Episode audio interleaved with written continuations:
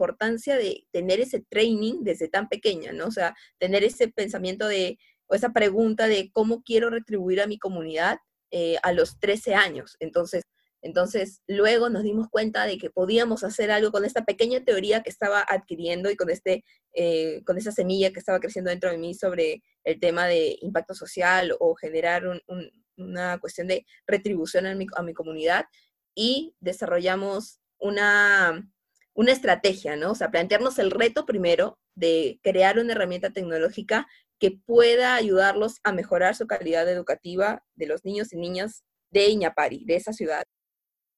Que no solamente nos quedemos em, en el podio, ¿no? sino que cedamos más este espacio a las demás personas que tienen esas ganas de emprender y adentrarse a, a trabajar por su país, ¿no? Siempre apostamos por el emprendimiento social, creo yo, de que lo que más nos mueve, y siempre lo dice mi papá, es el tema de el tema social, ¿no? Siempre nos han dicho de que no, pero el tema comercial también es importante, que tienen que ganar. Sí, o sea, si bien es cierto, un emprendimiento social tiene un profit, pero lo que te mueve a ti como persona tiene que ser el factor social.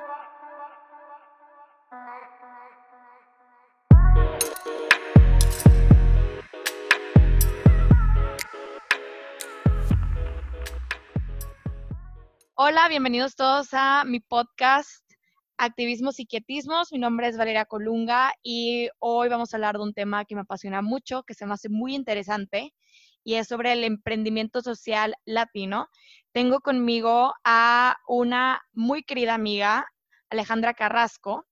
Eh, ella y yo nos conocimos en un evento en Brasil por parte de LALA, Latin American Leadership Academy. Es una academia de jóvenes líderes latinoamericanos. Y bueno, desde que la conocí me quedé sorprendida con todo lo que ha logrado y con el cambio que está haciendo en Perú. Ale, bienvenida. Hola, Vale, muchísimas gracias por la invitación. Eh, mi nombre es Alejandra Carrasco, eh, tengo 18 años, actualmente estoy preparándome para estudiar en universidades de Estados Unidos y eh, soy CEO de Guagua Laptop. Guagua es la primera laptop hecha en el Perú, está hecha de material reciclado, se puede energizar con paneles solares, contribuimos a las Em, a las ODS, a los Objetivos de Desarrollo Sostenible, sobre todo el número cuatro, que es educación de calidad. Pues muchas gracias, Ale, por venir, primero que nada. Y bueno, yo quiero que sigamos hablando un poquito más sobre lo que, lo que haces. Y creo que hay un caso muy interesante sobre tu emprendimiento y sobre tu empresa. Es precisamente que y digo, no, creo que nunca hemos hablado de esto tú y yo este, en privado, pero quisiera que nos platicaras aquí, que es un emprendimiento en familia realmente. De hecho, ayer estaba viendo que tú eres la CEO, tu papá es el CTO, es la persona técnica de la empresa, tu mamá es la manager y tu hermano aparte es la imagen de la compañía. O sea, platícanos cómo está eso, me parece un caso increíble. Bueno, eh, creo que todo parte desde cómo inició Guagua, desde dónde nació la idea y bueno, básicamente, pues mi familia, mi mamá, mi papá y mis tíos, bueno, cabe resaltar que yo les digo tíos de cariño porque son amigos de mi familia desde hace mucho tiempo, em, viajaron al interior del país, a las zonas remotas por temas laborales. Y en, eso, en esos diversos viajes se encontraron una realidad bastante adversa con respecto a la educación o al acceso a la educación. Recuerdo muy bien que una anécdota de, de, todas las que me contaron que llegaron a Iñapari, un pueblo que está entre Perú y Brasil, y evidenciaron que en, esa escuela los niños se la pasaban jugando horas de horas y le llegaron a preguntar a alguien de esa comunidad qué es lo que realmente sucedía. Entonces, Em, lo que le dice esta persona de la comunidad a mi familia es que los niños de esta escuela no tienen maestros desde hace meses, que no tienen material educativo, y mucho menos pensar de que pueda existir acceso a tecnología que por lo menos pueda suplantar esta educación presencial por una educación virtual. Entonces, ellos llegan a casa con, este, con estos insights, con estas anécdotas, experiencias de vida que los marcaron y realmente a mí me dejaron perpleja cuando me empezaron a comentar sobre todas estas situaciones y sobre todo entender también la carga emocional que uno se eh, traslada de un lugar a otro y lo transmite. Entonces, esa carga emocional también fue la que eh, nos chocó a todos en familia y nos pusimos a pensar qué podríamos hacer para poder ayudar a estos niños y niñas de esa ciudad en específico. Ese era nuestro primer enfoque, llegar a, este, a esa ciudad nuevamente y ayudar a estos niños. Por otro lado, a nivel ya personal y académico, justo en ese año, estoy hablando del año 2015 más o menos, inicié en Perú Champs, que es una ONG que, que, se encarga de brindar becas a estudiantes que tienen talento académico, deportivo y artístico, pero que no tenían los recursos económicos suficientes para poder pagar una escuela. Entonces ellos me dieron la oportunidad de ser becada y además me dieron talleres de liderazgo en los que dentro de estos, estas sesiones hablábamos sobre impacto social, sobre cómo quiero cambiar el mundo y también me enseñó a valorar la importancia de tener ese training desde tan pequeña, ¿no? O sea, tener ese pensamiento de, o esa pregunta de cómo quiero retribuir a mi comunidad eh, a los 13 años. Entonces, con ese tipo de pensamiento al, al inicio fue bastante complejo entender también esas, las experiencias de vida que tuvo mi familia. Entonces, luego nos dimos cuenta de que podíamos hacer algo con esta pequeña teoría que estaba adquiriendo y con, este, eh, con esa semilla que estaba creciendo dentro de mí sobre el tema de impacto social o generar una cuestión de retribución a mi, a mi comunidad y desarrollamos una, una estrategia, ¿no? O sea, plantearnos el reto primero de crear una herramienta tecnológica que pueda ayudarlos a mejorar su calidad educativa de los niños y niñas de Iñapari, de esa ciudad, Luego de hacer todo un análisis y también sobre todo investigar, porque eso nos ayudó mucho también a plasmar eh, las ideas de, del emprendimiento, hacia dónde quisiéramos llevarlo, hacia dónde queríamos llevar el proyecto. En principio era un proyecto, no hablábamos nada de emprendimiento porque no teníamos tampoco quizás las herramientas como Lean Canvas, como Business Model Canvas, como Design Thinking a la mano, o no las entendíamos en ese momento porque empezamos sin saber absolutamente nada. Te soy sincera y le soy sincera a todos los que escuchan este podcast. Empezamos sin saber absolutamente nada, desde cero, desde la base, desde que teníamos la idea, no sabíamos ni siquiera cómo, de, cómo hacer un pitch de negocios, o sea, este eh, elevator pitch que le llaman, no teníamos la menor idea de cómo hacer uno. Y así nos lanzamos a poder acortar la brecha digital educativa en nuestro país. Y, bueno, ese fue el camino de también cómo se forjó este emprendimiento familiar, ¿no? En principio, eh, yo no podía darle un 24/7 a, a Guagualapto porque estaba en la escuela, estaba, tenía que mantener la beca y quien tomaba los roles de liderazgo era mi mamá, mi papá, eh, mis tíos también a veces. Y, y, ya bueno, cuando ya terminé la secundaria como hace dos años, ya empecé, empezamos a, a darnos cuenta de que el equipo se podía incluso hacer muchísimo mejor por, por porque puede estar en el equipo para, para meterle 24/7 a Guagua Laptop y también em, delegar muy bien los roles ¿no? entre todos nosotros. Y bueno, desde hace cinco años venimos trabajando por el Perú, por los niños, em, por la educación, por la tecnología y también esperamos trabajar aún más por Latinoamérica. No, yo estoy, la verdad, ya, ya te lo he dicho varias veces, pero yo siempre que escucho tu historia me quedo sin palabras, porque a mí algo que, que me llama la atención a partir de em, las amistades que he logrado hacer desde, desde hace varios años a través de mi activismo y a través de mi emprendimiento social, es que hay muchas personas con ideas que realmente pueden cambiar el mundo, o sea, ideas como las que tú me comentas. Y sin embargo, siento que para las personas lo más difícil es tomar ese primer paso, que es lo más importante. Y es lo que nos estás diciendo ahorita, o sea, sin saber cómo, ni cuándo, ni dónde, ni absolutamente nada, empezaron el proyecto y dijeron, hay que buscar la manera de hacerlo, o sea, hay que buscar la manera de que se haga realidad. Entonces, yo quiero que nos platiques un poco sobre, ya nos platicaste cómo nació el proyecto, pero específicamente, ¿Cómo fue para ti desarrollar ese business plan con tu familia? Y yo también quiero que nos platiques a todos cómo funciona Wawa. Digo, yo ya me he dado una visita al sitio web y ya he visto este, los materiales que utilizan y todo, pero yo quiero que les expliques a las personas la calidad de la laptop y también los materiales que utilizan para hacer la laptop. O sea, porque me parece increíble y siento que las personas cuando les dices, ay, es una laptop eco-friendly, creo que hasta que no ven la imagen no se imaginan a qué te refieres.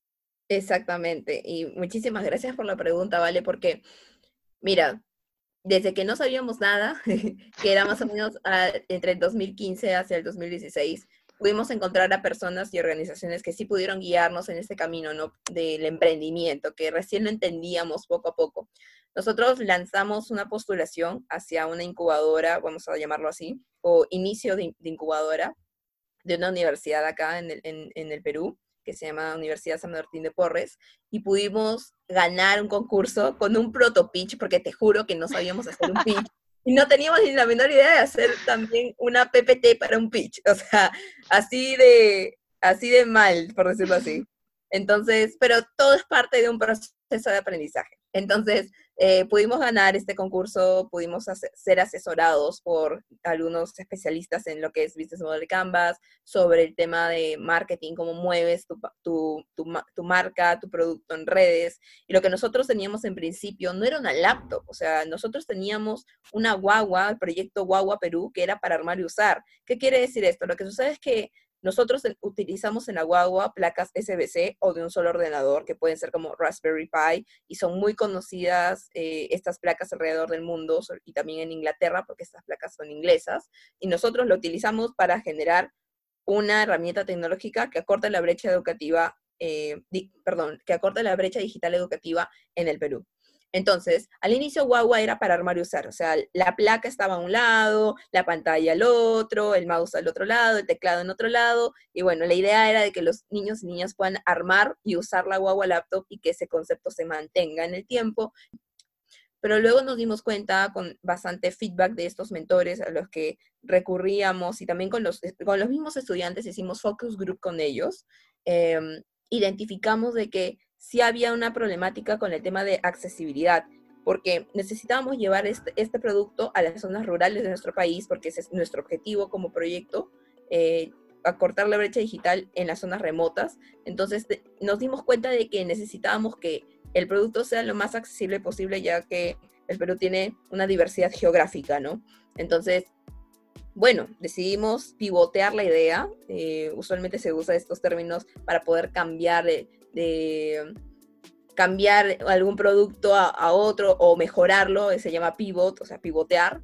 Em, lo llevamos a que sea una laptop. En, el 2016 hacia el 2017 ya teníamos la idea ya un poco más clara de querer hacer una laptop. Y prototipamos con material eh, PLA biodegradable que lo hicimos en impresión 3D. Y luego ya empezamos a también investigar de qué tan necesario, porque nos dimos cuenta de que, uno, en la impresión 3D, en plástico, claramente iba a contaminar aún más el medio ambiente. Queríamos buscarle ese factor distinto que también em, involucre a los estudiantes a cuidar el medio ambiente. O sea, sabíamos de que en los, en los talleres, porque eh, queríamos que en los talleres que vayamos a implementar más adelante se lleve a cabo lo que era conciencia ambiental de todas maneras. Entonces, em, fue allí donde decidimos también darle ese plus con la madera MDF reciclada prensada em, para que la guagua sea de ese material, el case está hecho de ese material. Implementamos toda la ingeniería de, hacer que todas las piezas funcionen, que estaban externas de manera interna. Todo es trabajo nuestro, todo el diseño de la misma guagua laptop es nuestro. También le añadimos el tema de que, por ejemplo, en las alturas de del Perú y también en las alturas de, diversos lugares de Latinoamérica es donde existe más captación de lo que es rayos solares, ¿no? La energía solar, que está allí, y lamentablemente no, no se utiliza en beneficio de, nosotros como, los seres, como seres humanos o como sociedad. Eh, si bien es cierto, hay, eh, hay ciertas iniciativas que se utilizan en lo que son energía solar y hay proyectos muy bonitos, pero para energizar algún aparato electrónico como una computadora, como un celular. Los celulares sí hay, ¿no? Lo que son estos cargadores portátiles solares, pero la verdad es que tú nunca vas a ver en el mundo a alguien con su computadora y con su, con su panel solar. O sea, siempre vas a estar conectado a, la corriente normal. Entonces, lo que nosotros propusimos es que este modelo de, de la Laptop también funcione en todos lados. Y, los, y, y bueno, en las zonas de las alturas es en donde más se requiere este tipo de, aparatos porque pues no llega a lo que es la energía eléctrica. Así que pues eh, para que no exista ningún tipo de excusa que digan, ¿sabes qué? No me va a funcionar la computadora o algo así. No, al contrario, tienes tu panel solar, lo puedes conectar y vas a poder trabajar en tu Huawei laptop. Oye, entonces el impacto, perdón por interrumpirte, pero entonces el impacto, o sea, no solamente es llevar educación, sino también repensar, o sea, buscar una manera distinta de pensar cómo podemos hacer la tecnología más accesible. O sea, porque siento que algunas personas pueden ver tu emprendimiento y pensar, ay, es que le dio educación a más niños a través de la tecnología que ella hace. Pero, oye, a ver, también estás renovando a través de, de la empresa completamente cómo se administra esa tecnología, cómo, cómo se convierte sustentable. Y recuerdo incluso que estaba viendo otra vez tu página web y si no mal recuerdo, tiene como 10 años de, vida, ¿no? O sea, la laptop tiene 10 años de vida, es decir, si le das a un niño una de tus laptops, ese niño tiene fácil 10 años de, vida útil con esa laptop para poder utilizarla en toda su carrera académica por 10 años. Efectivamente, vale. Lo que pasa es que eh, guagua contribuye a la economía circular. Este concepto bastante utilizado en Europa y en diversos países de primer mundo, vamos a llamarle así, eh, pues tienen ese concepto de, poder hacer reutilizable lo que se supone que es obsoleto, ¿no? Este sistema del consumismo está basado en lo que es la obsolescencia programada, o sea, nuestros aparatos, si bien es cierto, te pueden durar un año, dos años, esto debido a que la obsolescencia programada hace que uno como consumidor tenga la necesidad de comprarse otro aparato nuevo de la misma marca u otro y, y sigamos en este ciclo. Y la verdad es que es totalmente insostenible para el planeta y de todas maneras eh, hace que nosotros como seres humanos sigamos pensando, sigamos teniendo ese pensamiento de depredar todo lo que está a nuestro alrededor. Y lo que requerimos es lo contrario, o sea, tenemos que trabajar en contra de la obsolescencia programada, en contra de, esto, de ese tipo de conceptos que, que nos forjan desde que somos pequeños, de que, ah, bueno, si algo ya no, no se utiliza, bueno, pues hay que botarlo y hay que comprar uno nuevo. La verdad es que no deberían hacer, no, no deberían ser así las cosas, deberían, eh, deberíamos incentivar a la cultura del reciclaje. Pero ahí está este sentido de innovación, ¿no? O sea, cómo es que podemos darle una vida útil a un aparato al cual quizá ya no sirve para ti y finalmente dejar de contaminar tanto nuestro planeta. Pero para ti como emprendedora latinoamericana, ¿cuál ha sido tu experiencia? O sea, porque súmale, uno, que eres mujer y que de ahí este, la gente lo quiera aceptar o no, de cierta manera sí te pone en desventaja con otras personas. Y número dos, aparte eres joven, o sea, recuérdanos cuántos años tienes. Eres joven y siento que por lo menos a través de mi experiencia en emprendimiento social hasta ahora, yo siento que hubo un punto en mi carrera donde las personas no me tomaban en serio por mi edad. O sea, donde yo les decía, es que quiero hacer esto, y quiero hablar de equidad de género, y quiero hablar de X tema. Y me volteaban a ver y era así como, o sea, ¿qué rollo? ¿Cuántos años tienes y por qué lo quieres hacer? Entonces, dinos cómo fue tu experiencia como emprendedora joven y aparte como emprendedora joven mujer latinoamericana. Sí, efectivamente, no es nada fácil porque hay, sí hay momentos en los que me, he sentido eh, no en desventaja, sino que el mismo sistema, el mismo estereotipo de que las mujeres no pueden incluso emprender, y, faltó ese, ese punto, ¿no? Eh, em, emprender en temas tecnológicos, pues es fuera de lo común, ¿no? Entonces, pues sí, hay momentos, por ejemplo, durante el año pasado he conocido personas, organizaciones, a la, por ejemplo, teníamos reuniones y me preguntaban, ¿y cuántos años tienes? O sea, siempre sale esa pregunta, ¿no? O sea, pero si yo tuviera, por ejemplo, 25 o 26 años, no saldría esa pregunta para nada, o sea, no les interesaría cuántos años tuviese. Pero como me veían por mi apariencia, eh, bastante joven, pues me preguntaban, ¿y cuántos años tienes? Y, y, bueno, ¿por qué haces esto, no? ¿Por qué te metes a emprender? ¿Por qué, por qué estás con tu familia haciendo algo, haciendo, haciendo laptops, no? Ajá. Eh, lo que me parece gracioso es que si hay algunas personas que, como tú dices, ¿no? Te miran del hombro para abajo y es como que, bueno, o sea, eres una... Acá en Perú le, decimos a una persona súper joven chivola, ¿no? Eres una chivola que literal no, no ha ganado nada, no está en la universidad, eh, y tratan de, de, de, algún punto menospreciar tu trabajo, menospreciar el trabajo de tu familia, y, y, a veces pues te ponen varias trabas, ¿no? Por ejemplo, eh, yo siento que ya he podido construir un camino durante estos años con, con Guagua Laptop y también en el ecosistema emprendedor.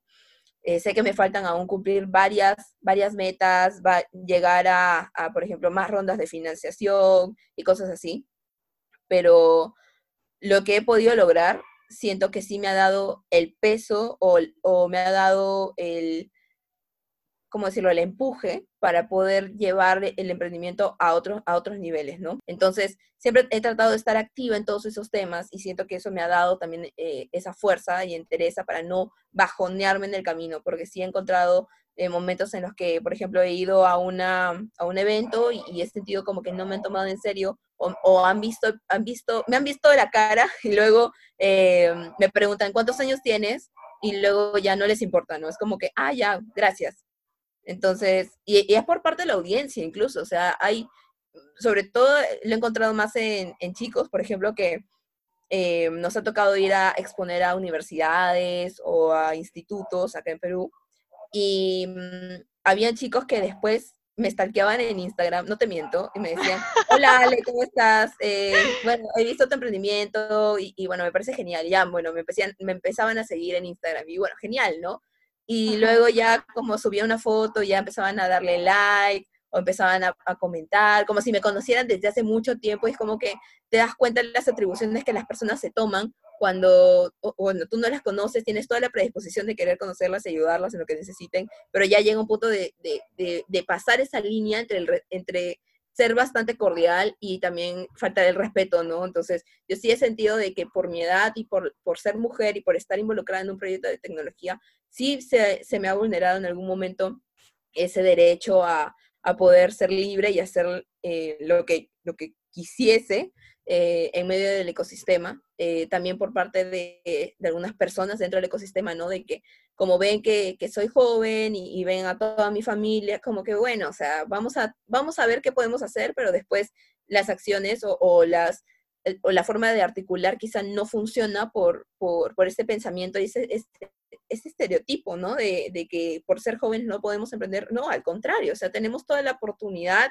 y todas las ganas y toda esa fuerza de unir a nuestras familias, este es en mi caso, pero también unir a nuestros amigos para poder hacer proyectos en beneficio de la sociedad, en beneficio de nuestras comunidades. Entonces, eso es lo que buscamos un poco a través de Guagua Laptop, ¿no? Por eso mismo es que desarrollamos el plan de acción integral, el cual consta de capacitaciones en habilidades blandas y habilidades tecnológicas que buscan al final de que pasen los estudiantes por este plan de acción, generar un proyecto, generar diversos proyectos que busquen esta retribución a su comunidad y apoyar a esos emprendedores jóvenes, apoyar a esas... Eh, esas mentes brillantes que están allí y que simplemente necesitan pulir aún más sus habilidades y también llevarles herramientas que los ayuden a poder plasmar esas ideas maravillosas en eh, proyectos que realmente ayuden a su comunidad o también, em, bueno, también puedan generar dinero con ello y, puedan mejorar su calidad de vida. Independencia y muchísimas más cosas e incluso creo que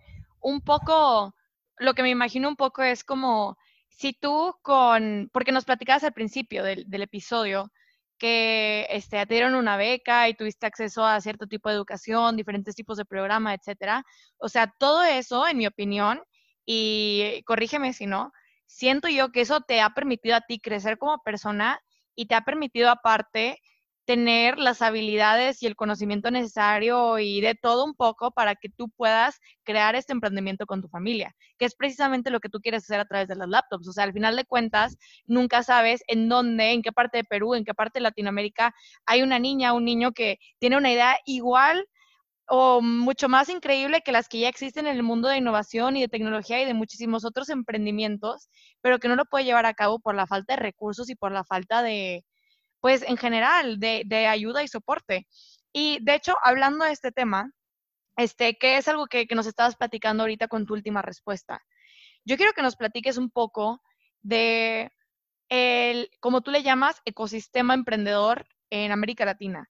Y te voy a ser muy sincera. Cuando yo te conocí, yo me acuerdo que platicaste, o sea, no me acuerdo muy bien exactamente cuál fue la primera conversación que tuvimos, pero me acuerdo muy bien cuando te presentaste y dijiste que que eras parte de una compañía que hacía laptops eco-friendly, pero luego como que hasta después que hablamos, hasta después que tuvimos un one-to-one y estábamos con los amigos platicando y todo, como que hasta entonces mencioné realmente lo que eso significaba. O sea, yo, y me tomo la libertad de decirlo porque me imagino que la mayoría de las personas que nos van a escuchar en este podcast pues son de México, de mi país. Yo siento que subestimaba demasiado el potencial emprendedor que hay en América Latina y me hago completamente responsable de eso y me tomo la libertad de decir este que es un poco que nunca había eh, cuando fui a Brasil fue la primera vez que viajé a Sudamérica entonces no no sabía qué esperar Y yo al ver que personas como tú y como las personas que conocimos en el programa al que fuimos existían, me quedé sin palabras y me quedé pues demasiado sorprendida. Entonces yo quiero que nos platiques, porque tú tienes más experiencia en ese ecosistema emprendedor, cómo es, este, qué es lo que más te ha sorprendido, o sea, qué has aprendido tú ahí y qué es a lo mejor algún aprendizaje que has sacado. Bueno, la verdad es que, para serte sincera, cuando ingresé o cuando ingresamos, porque siempre hablo de que Guagua es un, un somos, es un todos, es un, es un colectivo. y bueno, siempre, siempre digo de que cuando entramos a este mundo del emprendimiento, no nos esperábamos encontrar, o sea, porque hay que ser sinceros, dentro del ecosistema hay personas súper geniales, así como también hay personas que no quieren que brilles, así de simple. Y eso lo hemos identificado muchísimo en, en, nuestro ecosistema emprendedor, en el ecosistema emprendedor peruano. A nivel internacional, yo te juro de que el, el ecosistema emprendedor latinoamericano es un punto es la última Coca-Cola del desierto. O sea, es, es literalmente nada. ¿Por qué? Porque lo que, lo que hemos visto alrededor del mundo, por ejemplo, pudimos ser parte de la aceleradora Mentor Day de España, que, es una, que está entre las tres mejores de, de incubadoras de emprendimientos sociales en España. Y nos dimos cuenta de que el, el feeling, además de el pensamiento que ellos tienen de, por ejemplo, a nosotros siempre nos han dicho acá de que marcas grandes como Lenovo, HP, Microsoft, Apple y otras más son nuestra competencia y tienes que competir, así de simple, tienes que competir con ellos para ser eh, la empresa de tecnología. Y bueno, ese es el, el, el background que hay acá, ¿no? Esa idea. Pero por otro lado, cuando fuimos a, esta semana de aceleración, que en realidad fue virtual, y digo fuimos, porque nos levantábamos como a las 3 de la mañana hasta las 3 de la tarde de, de corrido, no te miento, para poder estar todo el día eh, activos. Durante esta semana aprendimos de que estas marcas grandes no son nuestra competencia, pueden ser incluso hasta futuros aliados. Imagínate que en algún momento saquen un, modelo de laptop eco-friendly llamado Guagua Laptop, y cabe resaltar de que Guagua significa niño o niña en quechua, que es el lenguaje ancestral de los incas aquí en el Perú. Entonces, Em, nos dimos cuenta de que este, ese tipo de pensamientos varían muchísimo por el contexto en el que estamos. Y, recuerdo muy bien de que en Europa, en, en esa parte del mundo, tienen muy arraigado el tema de cómo es trabajar con un mentor, cómo es trabajar bajo feedback, eh, y hacer crecer cada emprendimiento, hacer de que los emprendimientos florezcan, esa es la palabra. En cambio acá es muy, muy competitivo y necesitamos quizá quitar un poco ese, ese tema de la competencia, porque al fin y al cabo, esa competencia sana que se supone que los ecosistemas latinoamericanos quieren, eh, ecosistemas de emprendimiento latinoamericanos, cabe resaltar eso, eh, quieren lograr es que sea una competencia sana, entre comillas, pero al fin y al cabo se, se, vuelve una competencia dura, eh, se, se, vuelve también una competencia entre en lugar de que sea por el emprendimiento, se vuelve una competencia entre personas, o sea... O sea, es una competencia más que una colaboración. Y lo que tú dices es que tú cuando tuviste esta oportunidad de, ver el emprendimiento desde una perspectiva pues internacional y distinta a la que tú has vivido hasta ahora, viste más colaboración que competencia.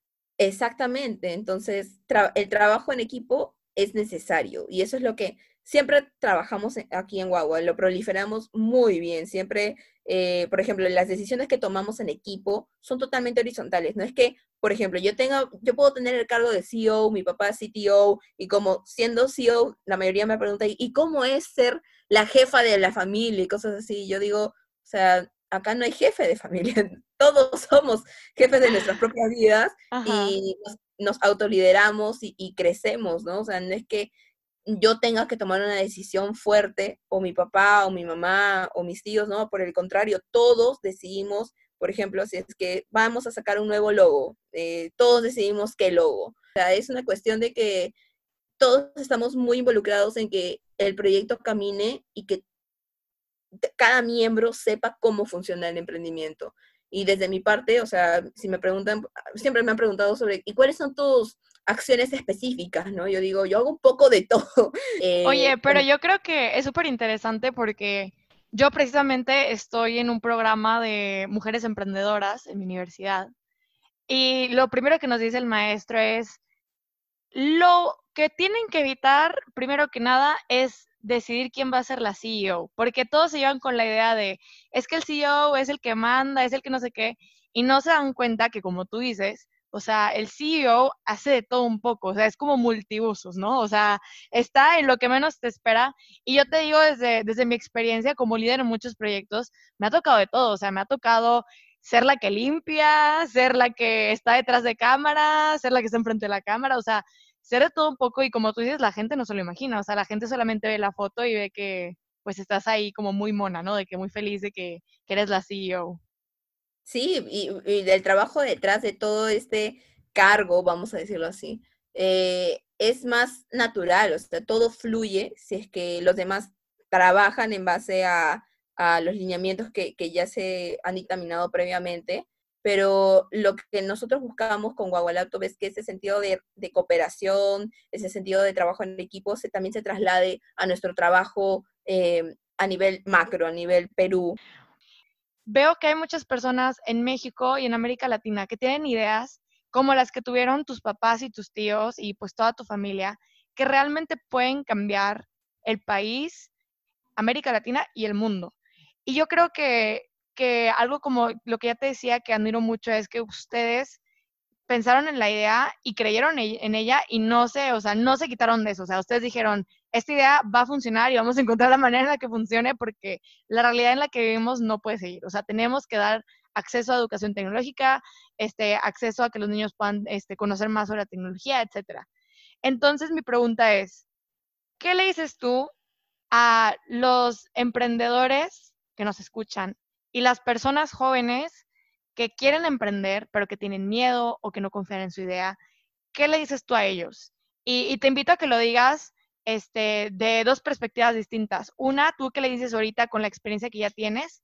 Y dos, ¿qué le dirías a ti misma cuando tú estabas empezando este proyecto con tu familia? O sea, en el 2015, cuando tus papás empezaron de que vamos a hacer esto, etcétera. O sea, ¿qué te dirías tú a ti misma ahora con, con la experiencia y la sabiduría que has tenido en estos últimos cinco años de experiencia con Guagua? Qué excelente pregunta, vale, de verdad. Eh, es bastante retadora, pero lo que yo les podría recomendar a cada persona que está recién empezando con el proyecto, con algún proyecto, alguna idea, que lo tiene en su cabeza, que no, que no puede ni siquiera dormir porque tiene tantas ideas y se le ocurran aún más cosas, eh, que sean resilientes. Nosotros primero nos enfocamos en ese lugar llamado Iñapari, que veíamos que era tan pequeño, pero luego nos dimos cuenta que la problemática era tan grande. Son 2.5 millones en el Perú de niños y niñas que no tienen una computadora. Entonces, alrededor del mundo son 800 millones. O sea, imagínate cuántas personas serían felices si, tuvieran una guagua laptop en sus manos. Entonces, yo les recomiendo de que día a día crean en su idea, sean resilientes, busquen recursos que los ayuden a acentuar su seguridad con esa idea, con ese, con ese pro, proyecto, producto que vayan a crear, a desarrollar e implementar en, la comunidad. Y también sean abiertos al feedback eh, sincero de otras personas que hayan pasado por algún proceso de, ser emprendedores o ya hayan tenido experiencia, eh, porque eso va a ayudar mucho a que puedas acentuar un poco tu, tu sentido de innovación y también de conexión con otras personas, con otras organizaciones, que es lo más importante. Eh, a nivel personal, yo me diría, yo me diría de que si no, no sé, si, si hubiera tenido la oportunidad de hacer homeschool, eh, lo hubiera hecho, te lo juro, porque adentrarme al, al mundo del emprendimiento ya de, hasta al mil por ciento desde que terminé la escuela, fue una de las mejores decisiones que pude haber hecho, tanto en familia como a nivel personal. Y bueno, ese es mi segundo gap year, pero ¿qué hubiera pasado si es que hubiera estado 24/7 en el proyecto desde que empezó? O sea, quizá hubiera sido distinto, no lo sabemos, pero a mí me hubiera encantado, me hubiera hecho crecer aún más como persona, como, como ser humano y como futura eh, lideresa o ya, bueno, joven líder de, de, Latinoamérica, ¿no? Que es a lo que estamos enfocadas ambas, ¿no? Y es admirable también el trabajo que has venido haciendo, Valde, por todas las, por todas las niñas y, jovencitas de, de, Monterrey, y no solamente de México, sino también de todo el mundo, y me parece súper admirable lo que haces, ¿no? Entonces, bajo ese sentido de, bajo ese sentido de querer seguir ayudando a, a quienes más lo necesitan, eh, siempre estar predispuestos a ayudar a los futuros emprendedores, si es que, y siempre lo decimos, si es que tienen alguna idea, algún proyecto, lo que necesiten, acá estamos, acá estamos para poder guiarlos, para poder también eh, contribuir si es, que, si es que es necesario y mm, sobre todo que encuentren en nosotros unos verdaderos amigos del emprendimiento. O sea, no es que simplemente como bueno, el año pasado ganamos este concurso y pudimos eh, ser replicados por diversos medios de comunicación a nivel internacional como Al Jazeera, RT, em, F, Noticias. O sea, la verdad es que fue bastante grande el impacto que tuvo Huawei Laptop en el mundo. Y eso no quiere decir que exista una barrera entre emprendedores y personas que no son emprendedores, sino por el contrario, eso tiene que generar más puentes para que así las personas se vean eh, inspiradas, se vean también decididas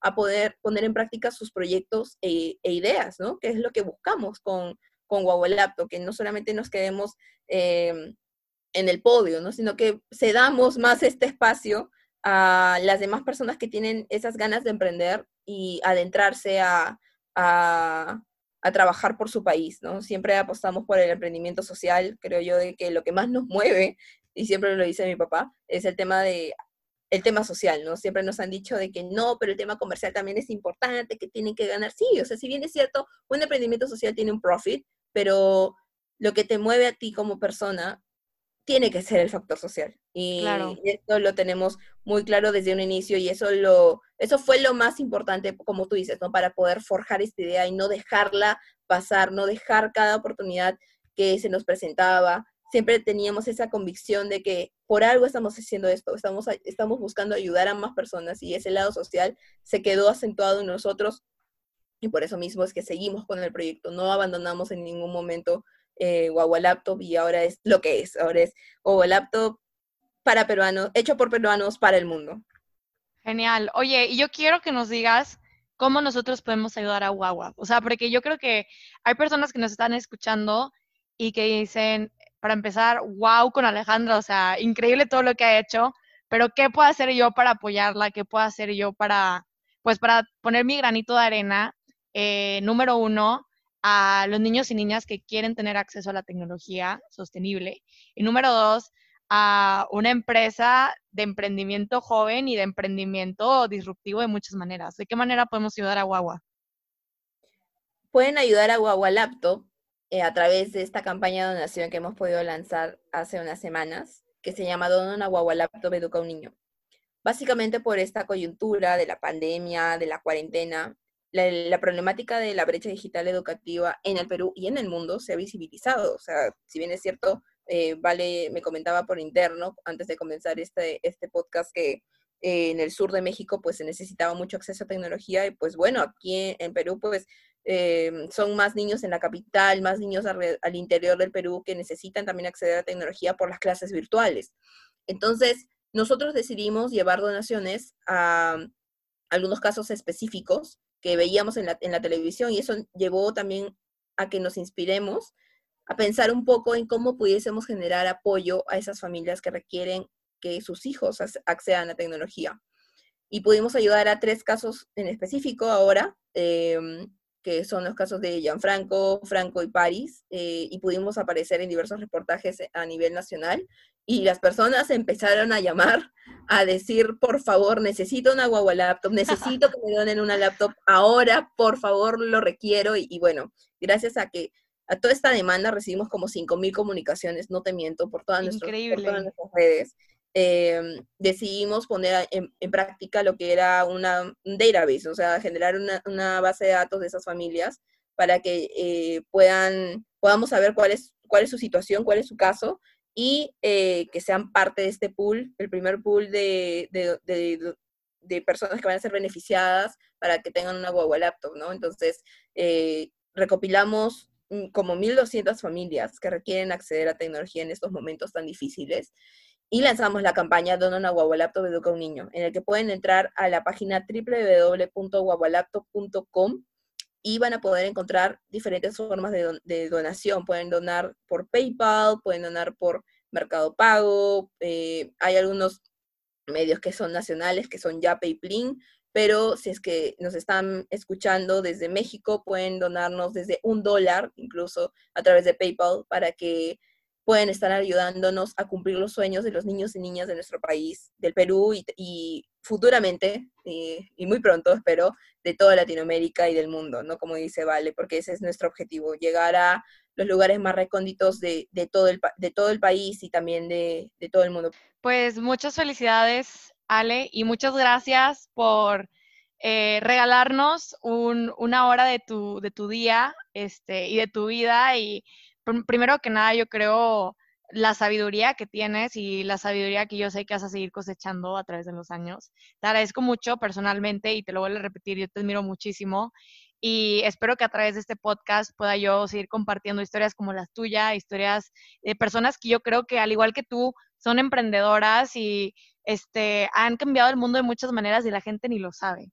Entonces, Ale, te agradezco de nuevo y a todos los demás espero poderlos ver en el siguiente episodio. Em, si Ale te inspiró, si te inspiró su trabajo, por favor vayan a seguirla en redes sociales y vayan a seguir eh, su empresa Guagua Laptop para que puedan donar y ayudar de la manera este, en la que ustedes tengan disponibles y pues de alguna manera u otra cambiar el mundo aunque ustedes no lo crean.